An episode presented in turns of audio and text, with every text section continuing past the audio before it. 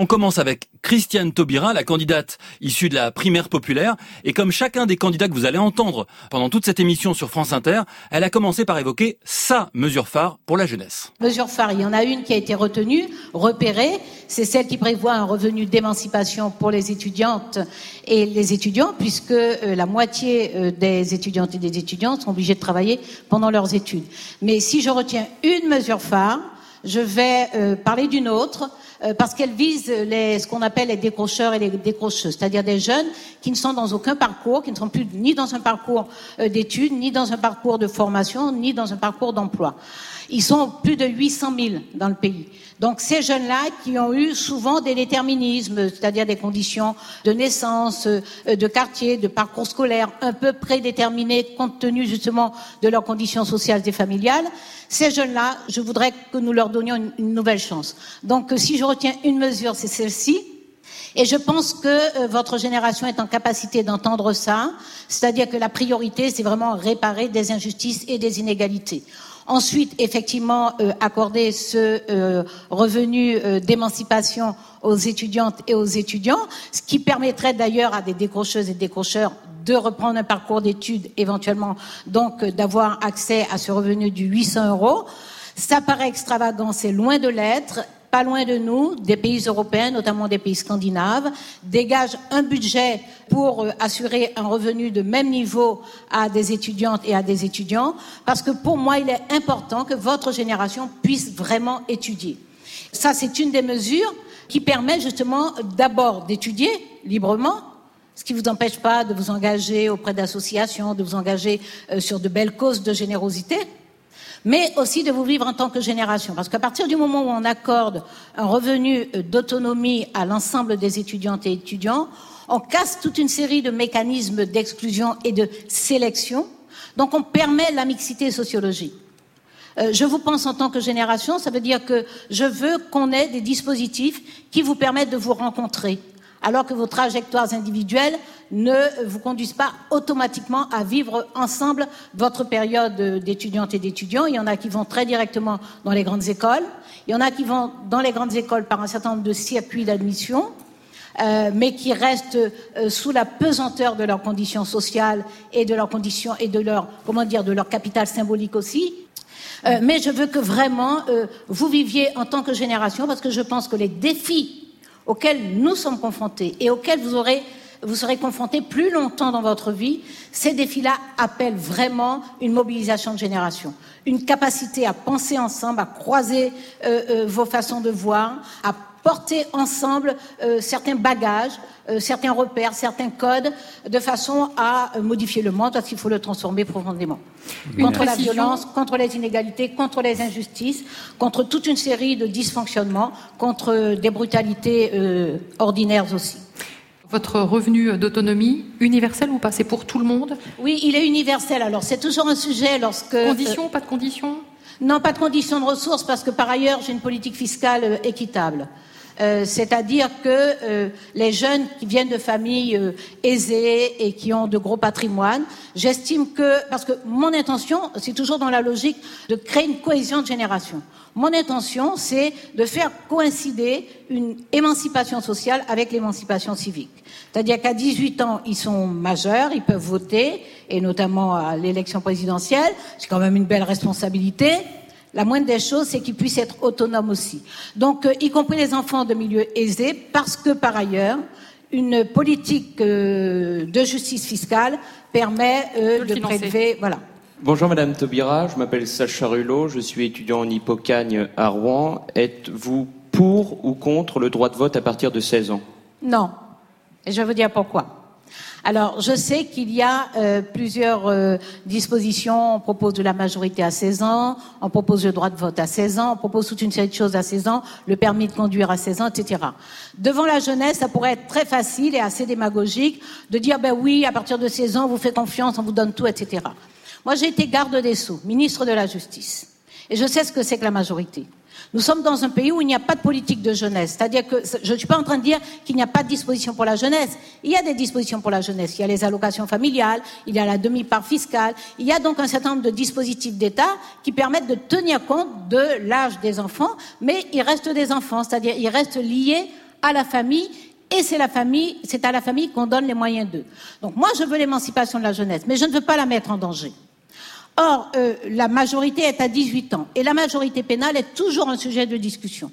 C'est-à-dire qu'on a tendance, dans des, euh, notamment euh, ceux et celles qui ont une vision de la société très agressive contre la jeunesse, hostile, défiante, défiante d'abord et ensuite hostile, sont toujours en train de nous dire que on a des grands voyous, des grands violents, des gens, il faut les mettre en tôle depuis l'âge de 10 ans, de 12 ans, etc., etc. Ben, si on se met à, abaisser l'âge de la majorité civique, on entraîne en même temps, parce que là, la majorité pénale, elle est déjà inférieure à 18 ans, hein, on entraîne en même temps un abaissement de la responsabilité des adolescents. Donc pour ces raisons, moi je suis extrêmement prudente sur la question de l'abaissement de l'âge de la majorité et donc de toute une série d'autres dispositifs avant 18 ans. Bonjour à tous, bonjour Madame Toubira. Je m'appelle Jeanne Mitivier, j'ai 23 ans, j'habite dans le 92. J'ai un handicap qui s'appelle la trisomie 21. J'ai un CAP en service et fait une formation dans l'école de radio. J'ai grandi au milieu ordinaire. J'ai envie de vivre en colocation dans un logement inclusif dans lequel on prendrait soin les uns des autres, que l'on soit porteur de handicap ou non. Soutenez-vous ce type de projet? Absolument, et j'aime beaucoup cette phrase de prendre soin les uns des autres, parce que la question du handicap, vraiment en amont de la question du handicap, il y a en tout cas du, respect, du respect déjà euh, de la loi, du respect des personnes, mais aussi du respect de la loi. Je parle évidemment de la loi de 75 qui pose vraiment euh, la nécessité de la responsabilité de l'État sur le handicap, mais surtout de la loi de 2002 qui pose la citoyenneté des personnes en situation de handicap, et la loi de 2005 qui, euh, elle, pose le principe de la compensation. Mais en amont de tout cela, il y a l'accessibilité. C'est vraiment si on traite la question de l'accessibilité. Après, il y a, par exemple, il faut scolariser tous les enfants, donc il faut des AESH, il faut euh, les, stabiliser, les AESH, donc euh, euh, des contrats à durée indéterminée, des salaires convenables, etc. Mais en amont, il y a la question de l'accessibilité. Et là où ça, ça rejoint votre phrase sur prendre soin les uns des autres, c'est qu'on se rend bien compte que lorsqu'on rend tous les lieux accessibles, tout le monde en profite. Lorsqu'on oblige, que ce soit l'État, les entreprises, n'importe qui, à respecter la loi sur l'accessibilité, on voit bien, vous voyez, y compris dans les grandes surfaces, il y a des tas de personnes qui prennent euh, la rampe qui a été construite pour les personnes euh, en situation de handicap. C'est-à-dire que si on rend notre société inclusive et donc euh, accessible, cordiale, attentionnée, on en profite tous. Donc euh, le problème, c'est que euh, la dernière loi Elan, elle, elle a abaissé le taux de euh, logement accessible de 100% à 10%. Parce qu'elle vise statistiquement des personnes qui auraient besoin de logement en, en étant en situation de handicap. Mais non, mais non, les personnes en situation de handicap ont le droit d'avoir des amis chez qui ces personnes-là vont se rendre et il faut que le logement de l'ami soit accessible aussi. Donc c'est bien pour nous hmm. toutes et nous tous si l'accessibilité est réglée. Bonjour Madame Taubira, je m'appelle Fanny Sterna, j'ai 24 ans et ma question c'est la suivante. Votre Premier ministre sera-t-il euh, un homme ou une femme? Et plus largement, que euh, proposez-vous pour améliorer la place de la femme en politique, notamment aux hautes fonctions? Alors, euh, puisqu'on parle de femmes, je ne sais pas s'il y aura une question tout à l'heure sur les violences sexistes et sexuelles. Il n'y en aura pas. Donc du coup, j'en dis un mot. Vous avez raison, faites les questions et les réponses. Je sais que c'est pas la question, mais il y a des choses qu'on appelle subsidiaires. D'accord. Euh, mais je réponds d'abord. Je réponds euh, d'abord à la question. Alors, euh, moi, je pense qu'il est temps que nous ayons à nouveau une première ministre.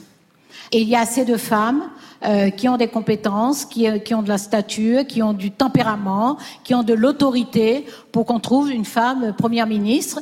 Euh, il est temps, il y en a eu une, hein, c'était Edith Cresson, ça, de, ça remonte aux années 90, mais il est temps que nous ayons euh, une femme première ministre parce que nous avons besoin d'envoyer des signaux à la société, nous avons besoin euh, de montrer que nos symboles ne sont pas genrés et que les petites filles et les petits garçons qui grandissent il faut qu'ils trouvent normal, banal, ordinaire euh, qu'une femme soit à la tête d'un gouvernement. Et vous avez des noms à nous soumettre ou pas?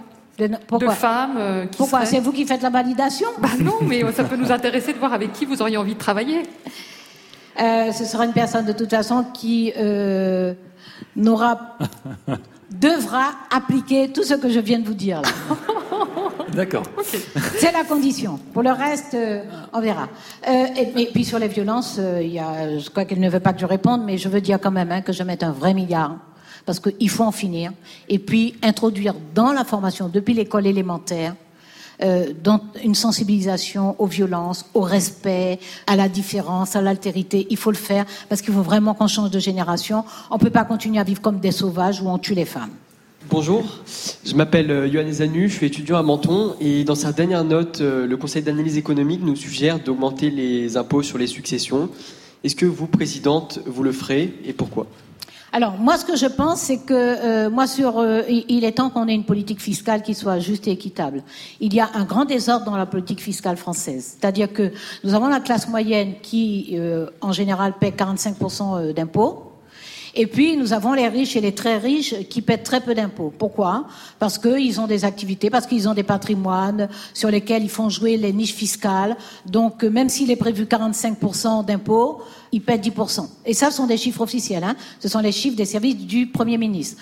Donc vous avez dans les patrimoines, euh, à partir du le, le, le 1% euh, qui reçoit à peu près 4 200 000 euros de patrimoine, ces personnes-là ne paient pas 40%, ces personnes-là paient 10%. Parce que, parce que les niches fiscales. Donc moi, je les supprime toutes. Toutes. Il y en a 491. Je les supprime toutes.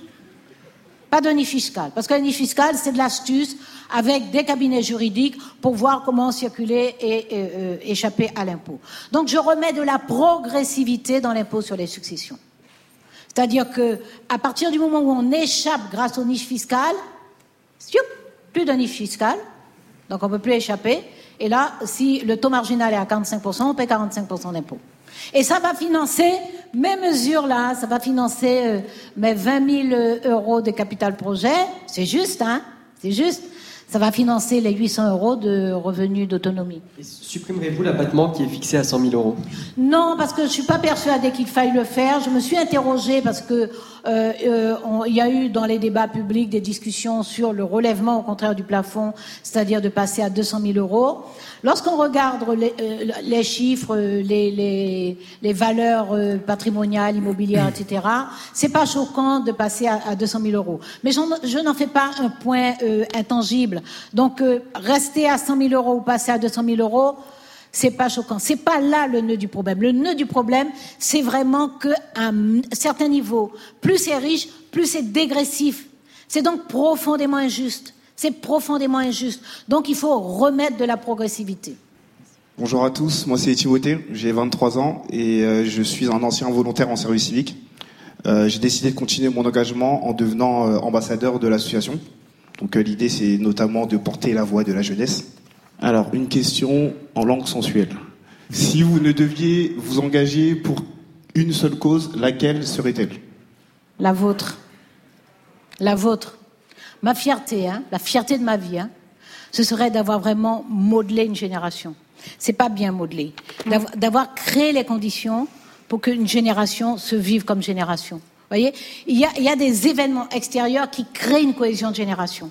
Par exemple, les jeunes, ceux qui ont eu 17, 20 ans euh, pendant la Première Guerre mondiale, ont été marqués pendant 4 ans et probablement marqués à vie. Ça fait une génération, ça.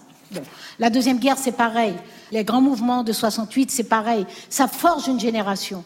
Moi, je veux forger une génération avec ce temps d'études, d'interrogation, de recherche, de mobilisation, de solidarité. Je veux forger une génération comme ça. Donc, euh, et, et après l'avoir, l'avoir empoigner le monde et transformer le monde. Le monde dans lequel, mais il n'est pas tolérable le monde tel qu'il est actuellement. Il est trop injuste, il est trop violent. Donc, euh, et, et, nous, nous avons montré notre incapacité à le, à vraiment le maîtriser. À... Maintenant, on a accès au monde entier. On devrait, euh, je sais pas moi, la, fraternité devrait circuler. L'altérité devrait être ordinaire, c'est-à-dire la curiosité vis-à-vis des autres, la curiosité vis-à-vis des autres modes de vie, des arts de vivre, des autres cultures, des autres langues, euh, la curiosité des paysages, des espaces.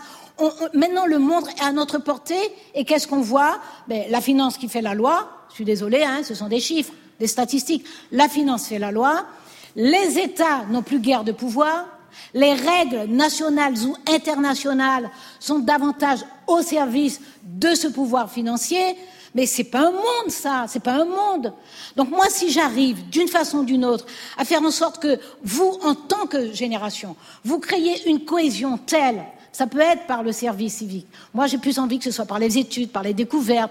J'ai envie, par exemple, que quand on sorte de la pandémie, on dégage un budget qui vous permette de circuler, d'aller découvrir ces arts de vivre, ces, ces, modes de vie, ces cultures, etc. Pas trop longtemps, mais on, vous finance pendant trois mois, six mois. Vous allez voir ailleurs comment ça se passe. Je suis sûre que vous revenez requinquer. Moi, ça m'aurait requinqué. Donc, euh, si j'arrive à faire ça, ma cause, voilà, c'est la vôtre.